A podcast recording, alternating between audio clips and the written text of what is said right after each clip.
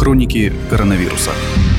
Во Всемирной организации здравоохранения пугают. Говорят, что заражение коронавирусом может быть довольно серьезным, и две трети населения планеты могут подхватить этот вирус.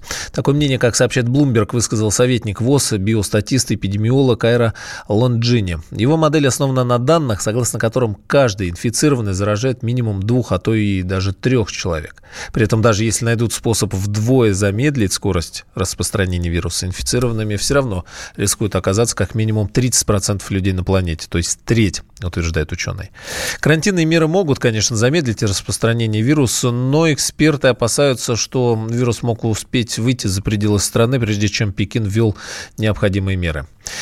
У нас же в аптеках Забайкальского края уже, говорят, пропали маски. Об этом в интервью радио «Комсомольская правда» сообщил аж сам губернатор региона Александр Осипов. По его словам, поставщики значительно э, повысили цены на средства защиты, и вот теперь Wat проблемы. Мы сейчас хотим в правительство России обратиться. Дело в том, что поставщики и производители масок резко задирают цены и, более того, даже отказываются поставлять маски. Маски у нас есть во всех лечебных учреждениях. В краевой аптечной сети появляются, но ввиду вспышки ОРВИ, гриппа, еще и коронавируса, естественно, люди больше стали масок приобретать. И поэтому маски в аптеках города закончились.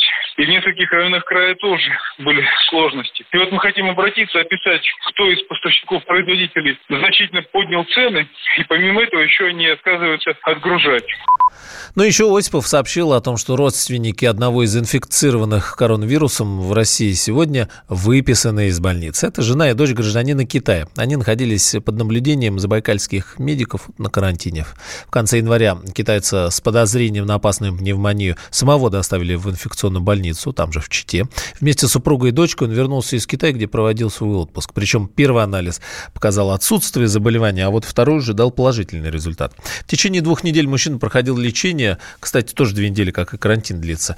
И вот совсем недавно, 12 февраля, его уже здорового и невредимого выписали домой. Еще был один случай тоже инфицирования. Это студентка из Китая. Ее госпитализировали в Тюменской области, но тоже уже прошла курс лечения и тоже, к счастью, выписалась полностью здоровой. А новых случаев заражения в России, к счастью, нет, заявили в Роспотребнадзоре. О погоде. В центральной России в эти выходные ожидается весенняя погода. Температура воздуха будет выше климатической нормы аж на 8 градусов. Об этом радио «Комсомольская правда» сообщил ведущий специалист Центра погоды ФОБОС Александр Синенков. Фоне повышенного атмосферного давления 754-755 миллиметров ртутного столба, это примерно на 7-8 миллиметров выше средних многолетних значений. Погода будет облачная с прояснениями, без существенных осадков. Температура будет соответствовать климатическим нормам середины марта. Это примерно на 8-9 градусов выше нормы середины февраля. Мы ожидаем ночные часы в пределах минус 1, минус 3 градуса. В дневные часы воздух в субботу прогреется до 1-3 в столице и до плюс 4 по области. А в воскресенье плюс 2, плюс 4 по области от минус 1 до плюс 4. Такая погода благоприятна для того, чтобы провести выходные дни на свежем воздухе. Но уже зато стало известно о погоде в марте. После рекордно теплой зимы от весны можно ожидать, говорят, любых аномалий. Но первый месяц, говорят, холодным не будет. Об этом а, комсомолки рассказали в гидромедцентре. Так, синоптики предполагают, что температура в центральной России будет все-таки в рамках климатической нормы, то есть около плюс 1, плюс 2 градусов. Ну, считайте, как и зимой минувшей. Обычный март в рамках нормы ожидается и в других регионах страны. В Санкт-Петербурге, Смоленске, Новгороде, Перми, Салихарде и даже в Мурманске. А вот в Южном федеральном округе, на Кавказе, на юге, по Волжье и Южном Урале весна будет э, теплой и, говорят, порадует всех. О жизни – Наши сограждане в прошлом году, оказывается, чаще все-таки регистрировали браки и реже разводились. Об этом сообщает РИА Новости со ссылкой на медиаофис Всероссийской переписи населения 2020. Новые семьи активно создают молодые люди в возрастной группе от 25 до 29 лет. Численность граждан России этой возрастной группы превышает 10 миллионов. При этом социолог Дарья Халтурина говорит, что в России все еще число незарегистрированных браков э, тоже довольно велико во всем мире все больше незарегистрированных браков. Там на Западе да, уже около половины, как минимум. У нас около трети. Люди все более как-то расслабленно к этому относятся. Многие живут годами и не регистрируют их. Здесь вопрос в том числе защиты прав супруга на тот случай, если с другим что-то случится, например, там, гибели, да. И в этом смысле это негативно, потому что бывают ситуации, когда при гибели одного человека второй оказывается незащищенным финансово с точки зрения наследования. Просто никто не думает о том, что в любой момент может что-то плохое случиться. Эти мысли отгоняются, поэтому принимаются такие вещи. С другой стороны, значит, наверное, что люди больше доверяют друг другу. Теперь интересно, внимание, записывайте. Больше всего невест живет в Ярославской, Ивановской, ну, кстати, традиционные такие области, а еще Тульской и Новгородской областях. В этих регионах доля мужчин составляет 45% от всего населения, сообщает Росстат. Женихов уже лучше искать, тоже, наверное, не удивительно, но в Москве, Подмосковье и вот Краснодарском крае. А там и здесь проживает наибольшее число мужчин от 16 лет и старше, не состоящих пока еще в официальном браке. exclusivo. Пранкеры Вован и Лексус дозвонились до кандидата в президенты США Демократической партии Берни Сандерса. Они вновь представили себя как активисткой Гретой Тунберг и ее отцом. Сандерс подвоха не заметил, как это обычно у американцев и бывает. Пожаловался на Дональда Трампа, который, по его словам, не признает изменений климата. Сенатор также посоветовал псевдогрете в случае ее поездки в Россию, которую он назвал одной из важнейших экономик мира, привлечь там, то есть тут в России, внимание к проблемам климата на планете планете. Я вот что думаю. Россия и Путин, насколько я знаю, у них все плохо относительно изменений климата. У них много нефти, нефть важна для их экономики. Они зарабатывают на нефти много денег. И Путин, по моим данным, очень плохо относится к проблеме изменения климата. Я думаю, по приезду в Россию тебе не надо дать себя использовать. Я думаю, прежде чем туда ехать, ты должна все изучить, сделать заявление и сказать, ты едешь в Россию, потому что Россия – одна из важнейших экономик мира. Но их правительство обязательно должно узнать об изменении климата и пообещать сделать все, что оно может. Ранее Вован и Лексус тоже от имени Греты Тунберг, ее отца, дозвонились до американского актера Хокина Феникса, попросив его принять активное участие в борьбе за сохранение климата на планете. И только под конец разговора он понял, что его разыграли. О музыке.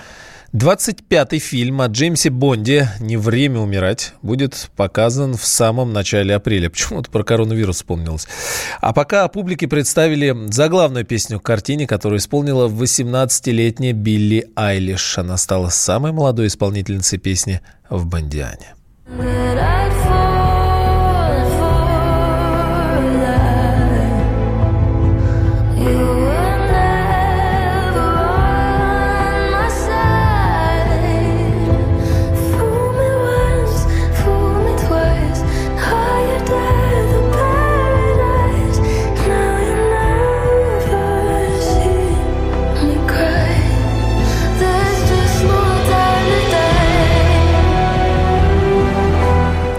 Вот, Билли Айлиш. Э, мой коллега Михаил Антонов решил вспомнить, кто исполнял заглавные композиции в лентах об агенте 007 за все последние 20 лет. 2002 год. Фильм «Умри, но не сейчас». Эта лента станет последней для Пирса Броснана в роли Джеймса Бонда. Песню для новой части пишет и исполняет Мадонна. Она же появится в этой картине в небольшой роли учительницы фехтования. Сама же композиция попадет в интернет при помощи пиратов за несколько недель до официального релиза. I'm gonna wake up, yes and no, I'm gonna kiss some part of I'm gonna keep this secret. I'm gonna close my body now. 2006 год выходит картина «Казино Рояль» с новым исполнителем роли агента 007 Дэниелом Крейгом. Создатели фильма говорят, что зрители увидят нового Бонда, и это будет самый настоящий перезапуск серии. Теперь это, по словам продюсеров, настоящее жесткое кино, и музыкальную тему они решают записать более брутальную. Для ее исполнения выбирают бывшего солиста групп Soundgarden и Audioslave Криса Корнелла, который поет композицию «Ты знаешь мое имя». You know my 2008 год. «Квант милосердия». Песня для этой ленты записана в жанре симфорока. Создатели «Кванта» решили не приглашать одного музыканта или одну группу, а специально для этой картины создать дуэт, который бы и исполнил заглавную песню. Ходили слухи о приглашении Эми Уайнхаус, но в финале выбор пал на двух музыкантов, солиста группы White Stripes Джека Уайта и Алишу Кис. Они записывают первую дуэтную версию для Бондианы. Еще один способ умереть. Just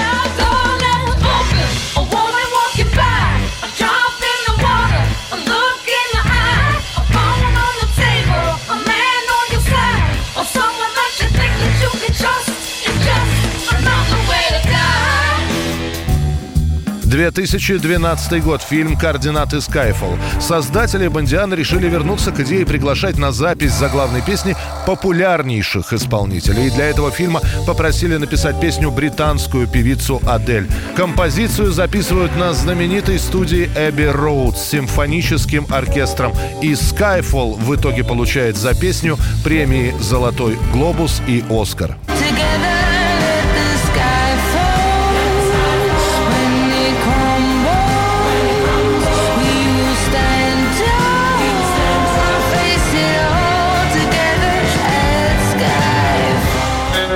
2016 год. Фильм 007. «Спектр». Для исполнения заглавной темы снова приглашают британца, на этот раз Сэма Смита. Композиция под названием «Зловещее предзнаменование» получит противоречивые оценки от музыкальных критиков. Некоторые даже назовут эту песню худшей из всех песен Бондианы. Что, впрочем, никак не помешает Сэму Смиту получить за свое творение премию «Оскар» в номинации «Лучшая песня для фильма».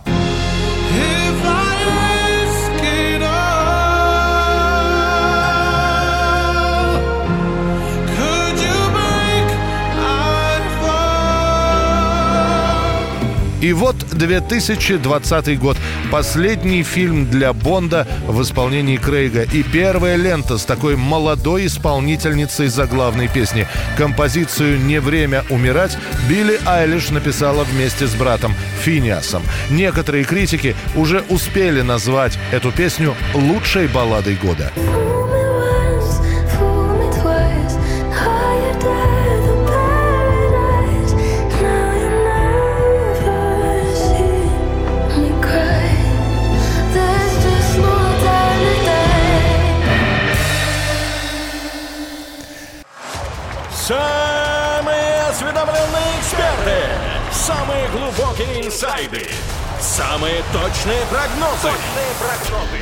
Знаем все лучше всех. Ведущие. Неудержимый Мардан и прекрасная Надана Фридрихсон. Первая радиогостинная «Вечерний диван» на радио «Комсомольская правда». Два часа горячего эфира ежедневно по будням в 6 вечера по Москве.